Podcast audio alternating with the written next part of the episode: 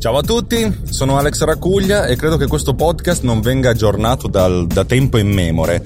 Eh, motivo è perché non ho tempo, non ho voglia. Eh, le due cose messe insieme. Uno non, non, può avere tempo, ma se ha voglia la, il tempo lo trova. E uno se non ha voglia ma ha il tempo, magari un pochettino lo trova. Io so, insomma, non ce la facevo perché mm, gestisco al, una, almeno un altro podcast ed, è, ed era un po' un casino.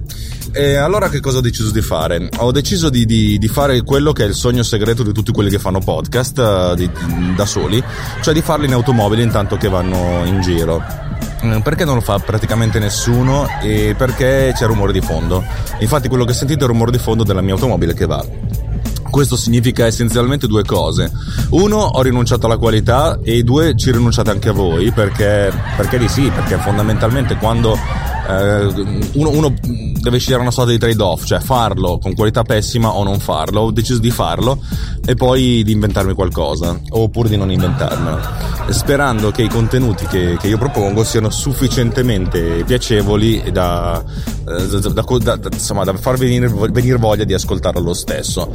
Mm, io ad altri ho detto no, non farlo perché la qualità è troppo bassa e probabilmente è giusto così, non mi ascolterete mai, però ho deciso di farlo e tra l'altro ho deciso, di farlo parlando di argomenti un po' più tecnici, veramente tanto più tecnici, che probabilmente soltanto pochissimi nerd, neanche geek nerd, possono, possono apprezzare. Eh, questo cosa significa? Che io lo faccio e probabilmente non mi ascolterà nessuno, ma quel, quel nessuno che mi ascolterà troverà la cosa interessante. Per cui direi che diamo inizio a questa nuova serie di eh, Techno Pills Driving Lessons, perché siamo qua a fare lezioni intanto che si guida, per cui Wild Driving Lessons, però va bene così, e parliamo di un po' di tecnica.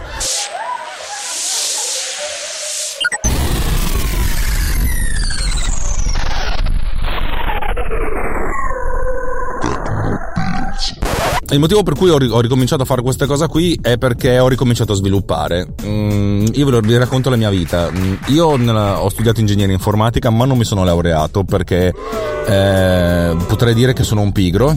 La realtà è probabilmente una via di mezzo tra il fatto che sono pigro e ho cominciato a lavorare e non avevo più tempo per studiare, non avevo più energia per studiare e soprattutto non avevo più stimoli, che è la cosa principale. Perché eh, il grosso problema di, di fare queste cose eh, studiando, lavorando è che a un certo punto dal lavoro arrivano i soldi e arrivano un sacco di soddisfazioni, dallo studio un cazzo. Per cui eh, a un certo punto ho smesso, ma vabbè, fondamentalmente però diciamo che sono un po' ingegnere nell'animo e quando ho iniziato a lavorare ho iniziato a lavorare in una società che faceva sviluppo di software multimediale. Allora non c'era internet o se c'era era, era poco e essenzialmente si parlava di CD-ROM multimediali. Avete presente quelle cose multimediali che si usavano una volta e che adesso non si usano più? Beh, ecco, io facevo quella roba lì. E a partire da quello, poi dopo, visto che a un certo punto c'era bisogno di piccole animazioni, io facevo quelle.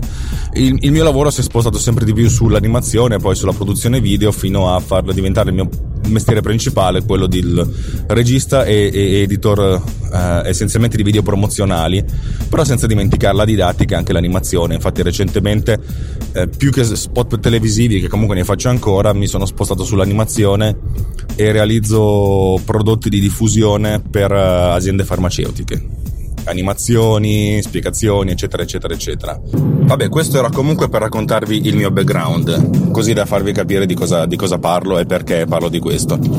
Ehm, essendo uno sviluppatore, eh, fondamentalmente nell'inside, ho sempre utilizzato i miei skill, che detta così fa ridere, cioè diciamo i, i, i magri skill che avevo come sviluppatore, per crearmi dei piccoli tool che mi aiutassero nella produzione video cioè mm, tool che mi aiutassero nello sviluppo vero e proprio. E dato che si parla di tool, essenzialmente sono software sviluppati per me stesso, per cui pieni di bug e senza quasi interfaccia utente.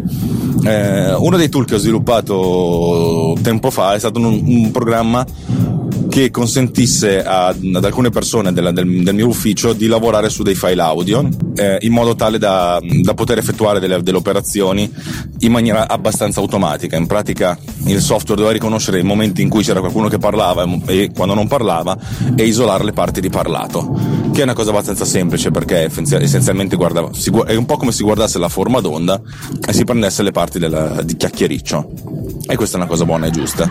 Eh, sulla base di quello, nel frattempo io stavo lavorando a un podcast che si chiamava Justin Apple, che adesso non esiste più, però era molto divertente, con Justin Rosati, e in questo podcast mm, molto spesso e volentieri c'è la qualità che appunto faceva Justin, ma in maniera piuttosto en passant, non era eccezionale, mi sono detto se io utilizzassi gli skill che, cioè le cose che ho imparato per fare Justin, il, il, programma di, di, di editing audio e, e, le ficcassi dentro nella produzione di, di Justin Apple, la qualità aumenterebbe senza tanto perderci tempo. E allora ho iniziato a sviluppare quello che poi si sarebbe chiamato Pod Cleaner, che è un'applicazione che ho iniziato a vendere. Lo trovate sul sito podcleaner.com, si scrive podcleaner.com. Il sito non è bellissimo, ma vabbè, oh, tanto quello doveva fare. Il cui scopo è quello di aiutare gli, chi fa podcast. Chi fa podcast da solo perché è un programma che con un clic essenzialmente consente di fare la pulizia audio dove per pulizia audio significa togliere le pause, togliere il rumore di fondo, equalizzare meglio, cioè fare qualcosa che da, dal livello base consentisse di arrivare a un livello uh, un po' più sufficiente. Diciamo che le cose cattive e qualitativamente terribili non venivano migliorate più di tanto, ma quelle uh, poco meno che sufficienti diventavano pienamente sufficienti, che è una cosa positiva e soprattutto senza tanto sbattersi da parte della, di chi faceva questa cosa, perché bastava cliccare e lui in automatico faceva questo, queste ottimizzazioni. Altra, altra, cosa importante che faceva questo software ehm, è quella di prendere due tracce o n tracce che venivano registrate in diverse parti, cioè io registravo registravo la mia traccia e Justin registrava la sua e analizzava il, il, contenuto di queste tracce per sincronizzarlo, dove la sincronizzazione era, era, fatta in maniera piuttosto furba. In pratica, quando si ha una discussione in podcast e due persone parlano, quando uno parla, generalmente l'altro ascolta e viceversa. E su file piuttosto lunghi, cioè su 8-10 minuti almeno, questa cosa è tale per cui andando a beccarsi le pause di uno e il parlato di un altro, si arriva essenzialmente a, a costruire la, il momento in cui c'è meno sovrapposizione del parlato ed è il motivo ed è il modo con cui funzionava Pod Cleaner. In pratica prendeva due tracce si dava un range di ricerca di solito più o meno 10 minuti dall'inizio della, delle, delle, registrazioni, lui provava tutte le combinazioni e quando trovava la combinazione con meno sovrapposizione del parlato diceva ok questa è essenzialmente la, la combinazione in cui ci sono meno sovrapposizioni e probabilmente quella di sincronizzazione. Questa idea è stata talmente geniale dal mio punto di vista, cioè una delle poche idee geniali della mia vita, che funzionava benissimo, soprattutto sincronizzava le cose in maniera più veloce, più efficiente, in maniera qualitativamente migliore rispetto a quello che facevamo noi a manina. Eh, ho preso questo principio e poi l'ho applicato a 3, 4, 5, 6 tracce, perché a volte ci sono podcast con, con 6 tracce. Eh, dove sviluppavo questa cosa? Sviluppavo questa cosa con un programma che si chiamava Director, che adesso non esiste più, che praticamente insomma, consentiva di, di fare un sacco di cose divertenti eh, con prototipazione veloce. Ovviamente non era un programma nativo, era quasi un programma interpretato, però era scriptato, ecco. Però funzionava abbastanza e, un, e il trade-off era ci metteva un quarto d'ora, no, magari per due tracce ci metteva 5 minuti a fare questa cosa qui, eh, che non sono pochissimi, però essenzialmente se uno fa partire la macchina, va a fare altro, poi torna e trova le cose sincronizzate, in pratica non ha lavorato lui, ha fatto lavorare la macchina. Quando le tracce diventavano 5, allora i tempi diventavano esponenzialmente più lunghi, anche nell'ordine dei 25-30 minuti, che sono tantissimi effettivamente, però è anche sempre da dire, cioè 30 minuti di una macchina sono sicuramente meglio di 10 minuti miei, perché nei 10 minuti miei posso fare quel cavolo che voglio e nei 30 minuti della macchina la macchina può anche lavorare di notte e darmi il risultato finale al giorno dopo senza che io mi sbatta e questa è la cosa fondamentale. PodCleaner ha avuto un bah, speravo che avesse un po' più di successo però mi sono reso conto che era un programma per una nicchia. E allora a un certo punto ho smesso di svilupparlo perché poi mi sono messo a fare altre cose.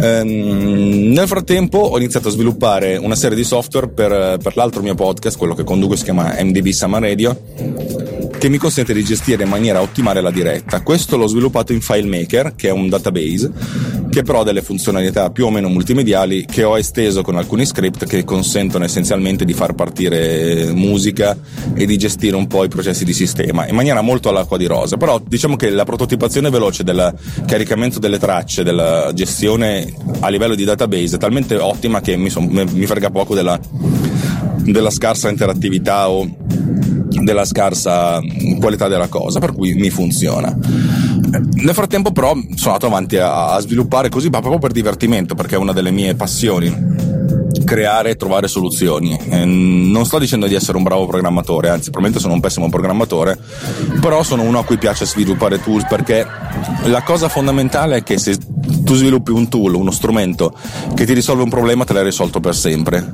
Ehm, io sono una persona pigra, come dicevo, non mi piace rifare la stessa cosa n volte e mh, mm, generalmente quando ci sono delle procedure da seguire a un certo punto mi perdo e mi dimentico dei passaggi, ma perché mi sono detto, ma questa cosa l'ho già, fatta, l'ho già risolta una volta, l'ho già risolta due volte, l'ho già risolta dieci volte, all'undicesima mi rompo i coglioni.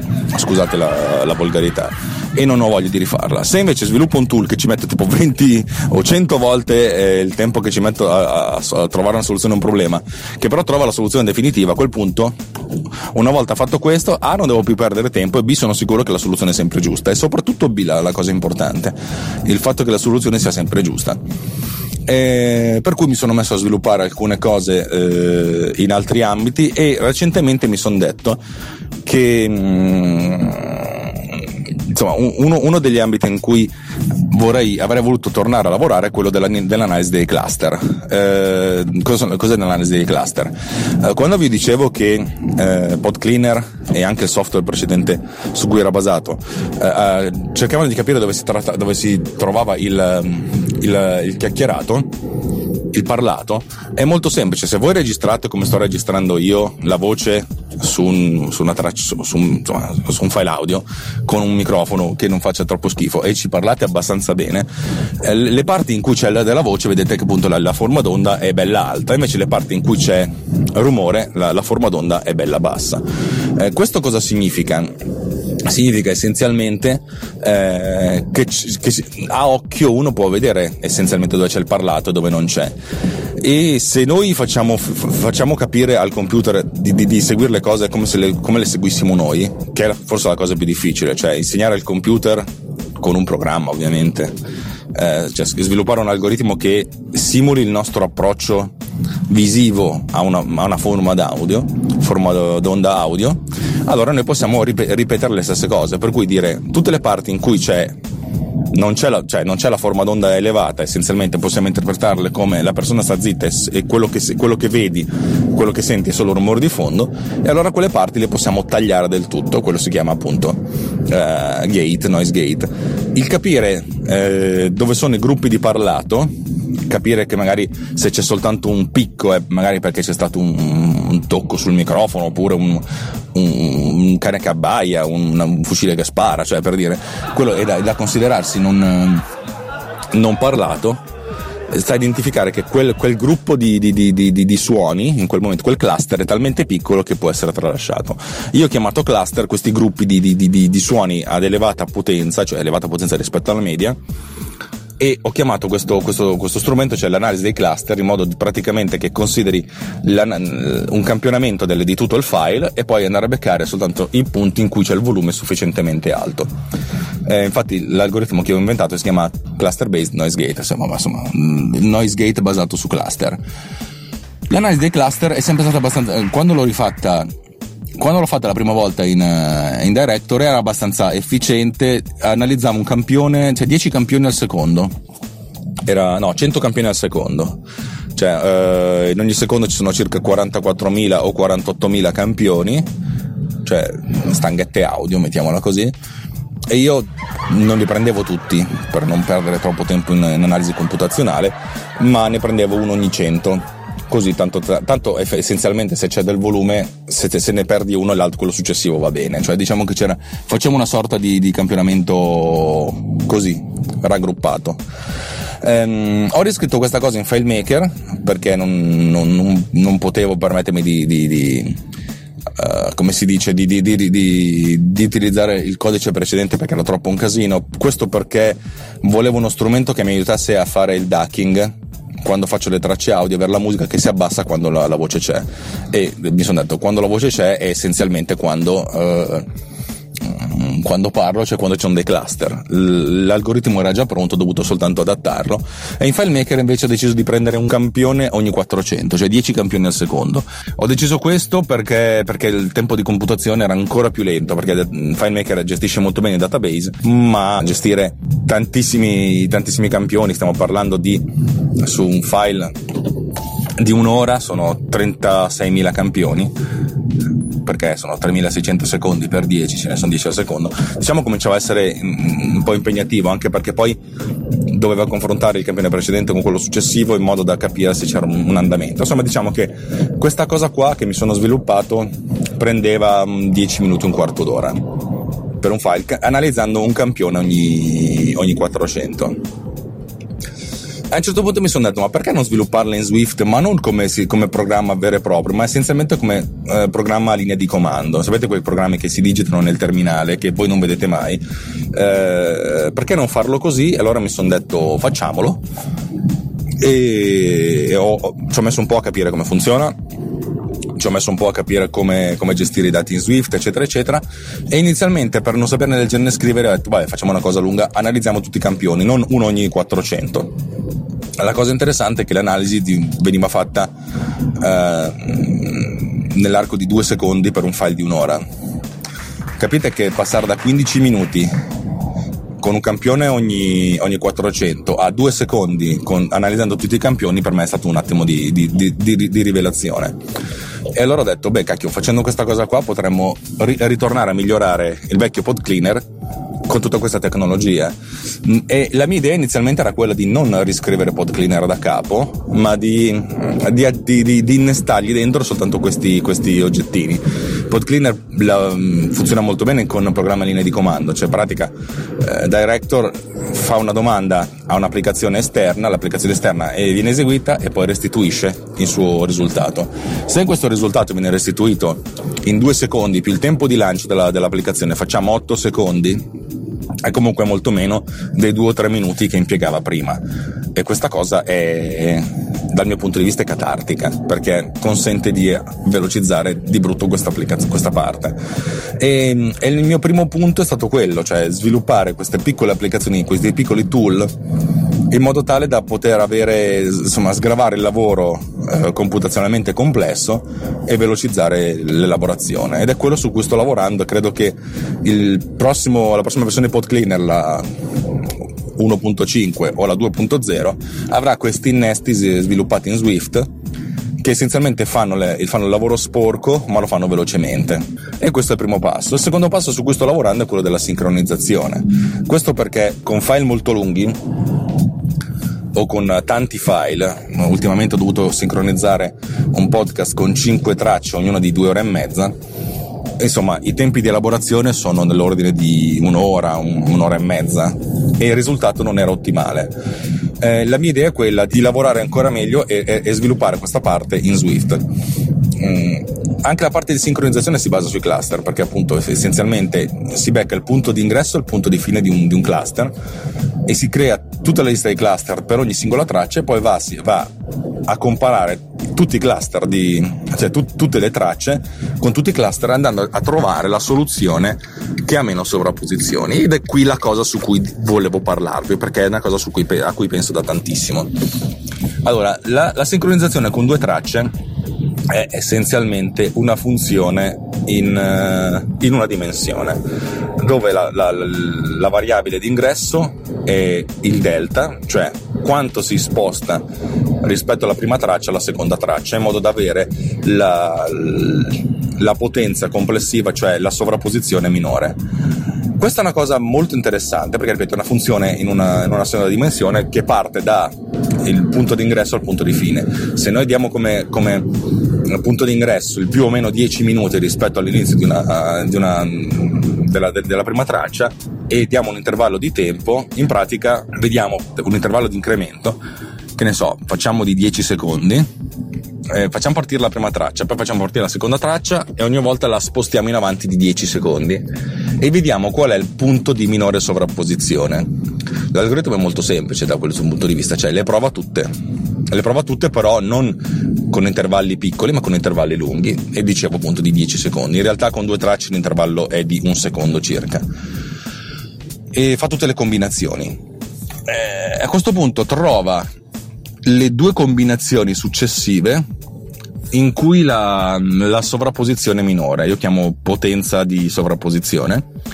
E a questo punto, sulle due sovrapposizioni successive, comincia a, a fare un'analisi molto più ravvicinata. In pratica, pro, prova eh, l, questo intervallo di, di, tempo di 10 secondi, pro, lo prova all'inizio, cioè a metà e alla fine di questi 10 secondi, per cui con un intervallo di 5 secondi. Di queste tre scopre quali sono le due minori e a questo punto va e fa un intervallo da, di due, due, secondi e mezzo. E ogni volta va a diminuire cercando sempre quella con, con, potenza minore fino al punto in cui eh, lo spostamento in avanti o indietro nel tempo è inferiore a una certa soglia che io ho impostato a un decimo di secondo cioè sotto un decimo di secondo non si sente essenzialmente la differenza e, ed è più problematica problematica il lag di, di, di Skype piuttosto che eh, la sovrapposizione sbagliata. E questa, questa seconda parte è molto veloce perché essenzialmente converge molto molto presto. Anche perché poi partendo da un secondo la convergenza avviene in 4 5 passi, perché ogni volta bisogna dividere per due, per cui è molto molto veloce. L'algoritmo poi l'ho esteso nella versione originale di PodCleaner con tre ehm, con tre tracce. Posto che la prima traccia rimane sempre fissa e sposto le altre, in questo caso diventa una funzione in due eh, variabili, dove le due variabili, le x e la y, diciamo, sono eh, lo spostamento nel tempo della seconda traccia e della terza traccia. E z è il valore della funzione. E, ogni, e, e in questo caso quando facevo l'elaborazione la, anche in questo caso con intervalli di tempo da 5-10 secondi, facevo tutte le prove, cioè le provavo tutte, tutta quest'area che sarebbe stata di un rettangolo, fino a, fino a beccare i, quatt, i quattro punti con somma minore. A questo punto su questi facevo lo stesso algoritmo, cioè in pratica provavo, provavo tutte le, le, le, divisioni a metà e andavo a creare dei, dei quadrati sempre più piccoli fino a quando la, il delta, cioè la, lo spostamento, era talmente basso da essere ininfluente. Questo con, due, con, con, tre tracce diventa una funzione in due variabili e potete immaginarvela come un, un grafico eh, in cui la z, cioè la, l'altezza, dipende dai valori di x e y. Quando arriviamo a quattro tracce, allora la nostra immaginazione comincia ad avere un po' di problemi perché partiamo da una, immaginiamo una funzione in tre variabili che dà come risultato una quarta variabile, per cui lavoriamo nello spazio quadridimensionale in questo caso io mi ero comunque scritto l'algoritmo nello stesso modo, per cui avevo questa, questa, questo ciclo di, di, di, di for, proprio di un, un loop, che ne aveva innestati sempre di più.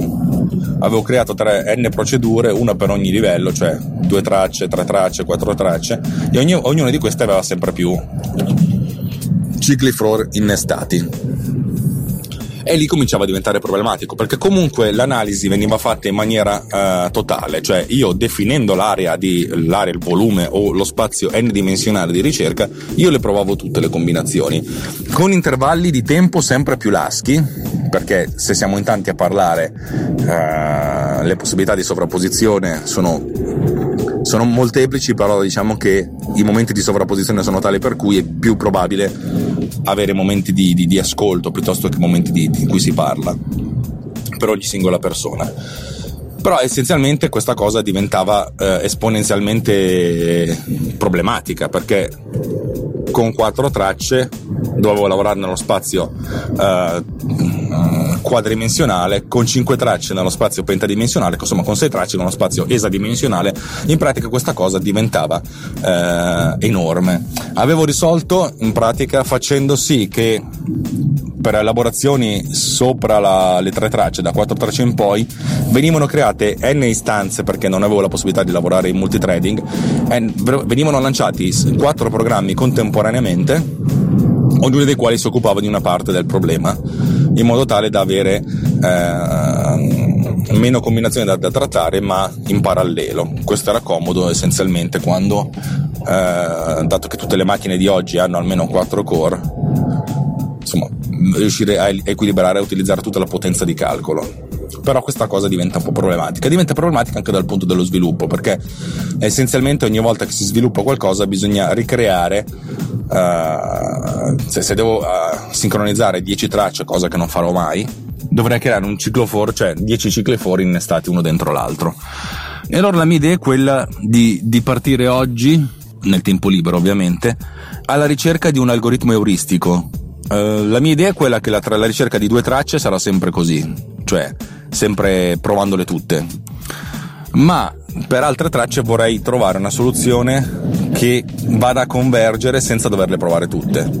In pratica provando alcune soluzioni e partendo da queste alcune soluzioni andare a trovare quei punti in cui si ha, della convergenza. In questo modo non si ha un'esplosione dei tempi di elaborazione, ma si può mantenere la, il tutto nell'arco di qualche minuto e non di qualche ora. Anche perché poi, dal punto di vista del debug, se magari c'è un errore nell'algoritmo o un errore nella, nel, nell'analisi del file, cioè è il caso di saperlo subito, così uno si regola, altrimenti va avanti ad analizzare, cioè passa una notte, trova il risultato e poi comunque deve ricominciare da zero perché le cose non sono funzionate. A questo punto i tempi, i tempi di macchina sono, sono, comunque gestibili, però se i tempi di macchina ti bloccano l'elaborazione diventa a un certo punto uno dice vabbè faccio prima fare la mano ed è terrificante questa cosa qui. Per cui la mia idea era quella di partire da gruppi di due o tre tracce e se ho n tracce da, da sincronizzare, tipo 5, magari le sincronizzo a 2 a 2 trovo le soluzioni eh, meno potenti, a questo punto ci aggiungo altre tracce, a questo punto faccio 3 a 3 e vedo di analizzare i dintorni di queste tracce qui, di, di queste funzioni n dimensionali. Non so ancora come, come, ci riuscirò, se ci riuscirò, però diciamo che questa piccola pillola di, di comunicazione eh, questa tecnopillola era per raccontarvi quello che sto facendo. Quello che raccontarvi quello che sto facendo intanto che sono in automobile per andare in ufficio, che è quasi divertente, oserei dire quasi. E per cui se siete arrivati fino a qui io vi ringrazio e vi do appuntamento a una prossima puntata e datemi del feedback, ovviamente mi direte che si sente di merda e lo so anch'io, però se questo sentirsi di merda è bilanciato da dei contenuti che possono interessarvi, allora ben venga, altrimenti è stato bello così, vi voglio tanto bene. Signore e signori, da Tecnobiz, da Alex Racuglia è un buona ciao!